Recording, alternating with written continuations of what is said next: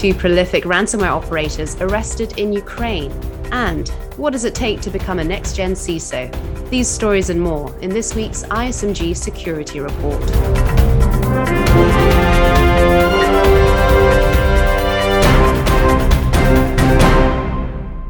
Hi, I'm Anna Delaney. Are we getting closer to effectively disrupting the network of ransomware gangs? Well, news this week reveals that two prolific ransomware operators have been arrested in Ukraine. It's a story that combines elements of a gripping thriller, dirty money, a collaborative effort from the defenders, and a Louis Vuitton box. For insight on the story, here's Executive Editor of Data Breach Today in Europe, Matthew Schwartz. Good news on the ransomware front. Two suspected members of a major ransomware operation have been arrested in Ukraine. Ukrainian National Police say those arrests occurred last week, together with searches of 7 residences, including the homes of the two suspects and their close relatives. A video released by Ukrainian police shows officers gaining entry to a suspect's residence and then using digital forensic investigation tools to analyze multiple Apple laptops and a PC tower. A search of the premises also revealed a large quantity of $100 bills being stored in a Louis Vuitton box. All told, police say they seized numerous computing devices, vehicles, and more than $360,000 in cash. They also froze $1.3 million worth of cryptocurrency controlled by the suspects. Police say one of the suspects, an unnamed 25-year-old, gained remote access to victims' networks, in some cases by subverting their own remote access tools, and in other cases by using spam to distribute malware that infected targets. The EU's law enforcement agency, Europol, says that the criminals would deploy malware and steal sensitive data from these companies before encrypting their files, and then offer a decryption key in return for a ransom payment that often ranged from $6 million up to, in some cases, $80 million. Besides the alleged hacker, age 25, police say the other suspect is an accomplice who helped to withdraw money obtained by criminal means. Numerous questions, however, so far remain unanswered. For starters, it's not clear if the suspects might allegedly be core members of the group, or else ransomware as a service operation affiliates. These business partners take the crypto-locking malware provided by a group, use it to infect victims, and receive a cut of any ransom the victim might pay. So the two suspects were identified thanks to a global police operation involving not only Europol, but also France's National Cybercrime Center, the FBI's Atlanta field office, and Interpol. Citing operational reasons, Europol says it won't yet be naming the ransomware group due to an ongoing investigation. A Europol spokeswoman tells me that the investigators are now working on the evidence seized during the house searches. In other words, as the investigation continues, it could, of course, result in further suspects being identified and detained. News of the arrests comes ahead of a planned summit to be held later this month by US President Joe Biden, aimed at better combating ransomware. Last week, Biden announced that the summit will bring together 30 countries to better coordinate their efforts to combat cybercrime and to improve law enforcement collaboration, including tackling ransomware, as well as the illicit use of cryptocurrency. At least the first meeting of the summit will be held virtually. National Security Advisor Jake Sullivan tells CNN that the summit will continue to build on our whole-of-government effort to deter and disrupt cyber attacks. Those efforts have included the U.S. Treasury Department last month sanctioning a Russian cryptocurrency exchange for allegedly laundering tens of millions of dollars for ransomware operators, scammers, and darknet markets. OFAC, which is the Treasury Department's Office of Foreign Assets Control, has officially blacklisted the exchange, which it accuses of laundering illicit proceeds for at least 8 ransomware operations. All of these efforts show that while the ransomware scourge may be continuing, governments are finding new ways to step up their efforts to help disrupt and deter such criminality. For Information Security Media Group, I'm Matthew Schwartz. You're listening to the ISMG Security Report on ISMG Radio. ISMG, your number one source for information security news. In case you hadn't heard, there's a new podcast series on our sites called The Ransomware Files. The creator of the series, ISMG's Jeremy Kirk, says that organizations should feel no shame in getting infected with ransomware, and it's important to share the lessons. I spoke with him about his quest to amplify the great stories of resilience of the unsung heroes of incident response. So, Jeremy, you launched a new podcast series, The Ransomware Files. Tell us about it. What sparked the idea and what's your aim with the series?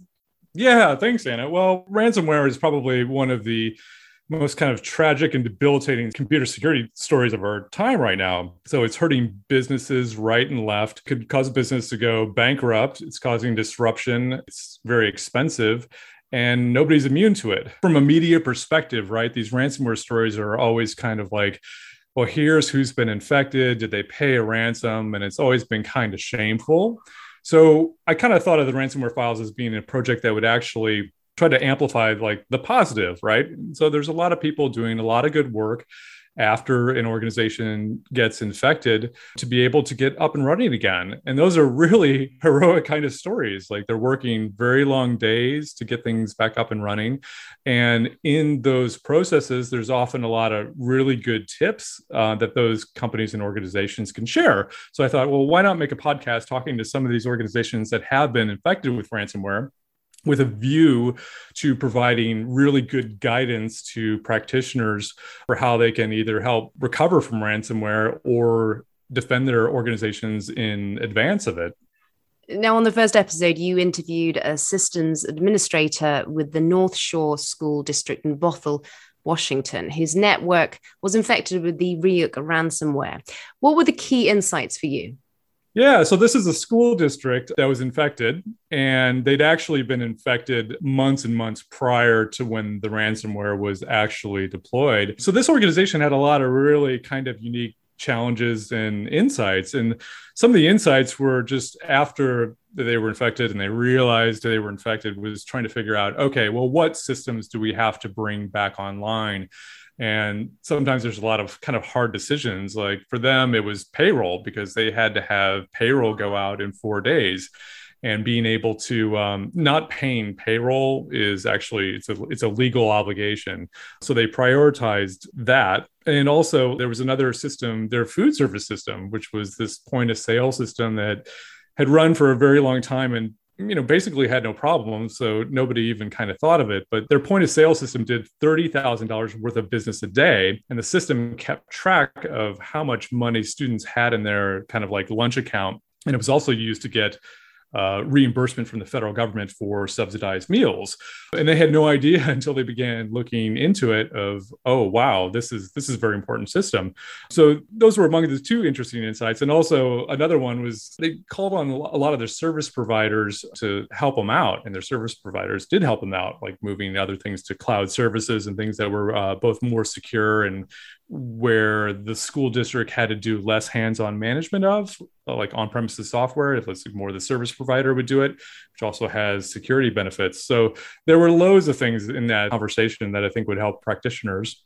And you've said that behind the scenes of all these ransomware attacks are stories of resilience and perseverance. How did that come across in this first interview? Yeah. So when I spoke with Ski, who was one of the system administrators there, he thought he was going to be fired over this. And it turns out, actually, the school district was really accommodating and really helpful. And that was the last thing on their minds. And so they were really focused on trying to build a team of people to do, about 2 million different things that needed to be done. So, they had strokes of luck too. Like for instance, because they were in the state of Washington and not far away from the headquarters of Microsoft, they had a student who went to that district and whose parent worked at Microsoft. So Microsoft got involved at a point and really helped out the district do some quite complicated technical things. And also, like I said before, a lot of their service providers like also lent a hand to like moving other administration systems to cloud services. So it was really quite a team effort in marshaling all resources that were available. So presumably you're looking for new people to talk to share their ransomware recovery stories. Who are you looking for? What's your request to our audience and how can they get involved? Yeah, absolutely. So please reach out to me. We want to make ransomware not something to be embarrassed about.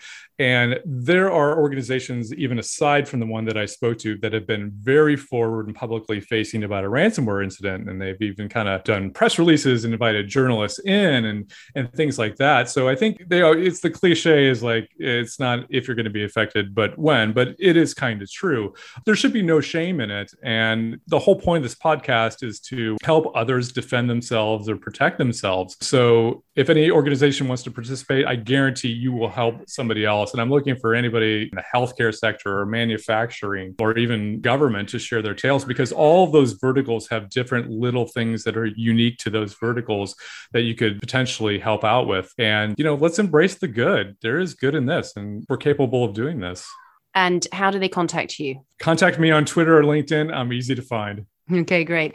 Well, if the first episode is anything to go by, it's absolutely brilliant. A real source of education, as you mentioned, but also I think organizations have a lot to gain by sharing their stories and learning from each other. So I hope listeners will be motivated to contact you, Jeremy. And thank you so much for giving this taster of the Ransomware Files. Thanks for having me, Anna. And finally, Nicole Ford is starting her third year as VP and CISO at Carrier, the multinational home appliances manufacturer. Here she talks with our Senior VP of Editorial, Tom Field, about how her role has changed over the past couple of years and what skills will be required from the next gen CISO. Please do register for our upcoming virtual Toronto Summit on October 12th and 13th, where you can watch the full interview. One of the things that I think about is that I'm an executive first, right? I'm an executive first within the organization. And so I, along with the rest of the executive core within Carrier, need to be able to manage through the changes, the threat landscape for me, right? And the digital landscape that continuously changes. I'm an executive first. I'm a CISO second, right? And that's my job, is to defend and protect the organization. So yeah, I think it really helped me to expand my skills, right? I think that, you know, the next generation CISO has to be that chief change agent, has to be a nimble and agile executive that's prepared to deliver business value in any way possible, and be open to the opportunities that these challenges present. The CISO role is still a relatively new role and continues to change. And, you know, business acumen is extremely important and something that over the last few years, we've seen improvements. We've seen the CISOs continue to change. And I think we'll still continue to see that. I think we're innovative. We have to understand the language of the business and how to operate in that environment. So yes, it's definitely not initially what I thought, but over time, I'm like quite happy with the evolution that I've seen. That's it from the ISMG Security Report. Theme music is by Ithaca Audio. I'm Anna Delaney. Until next time.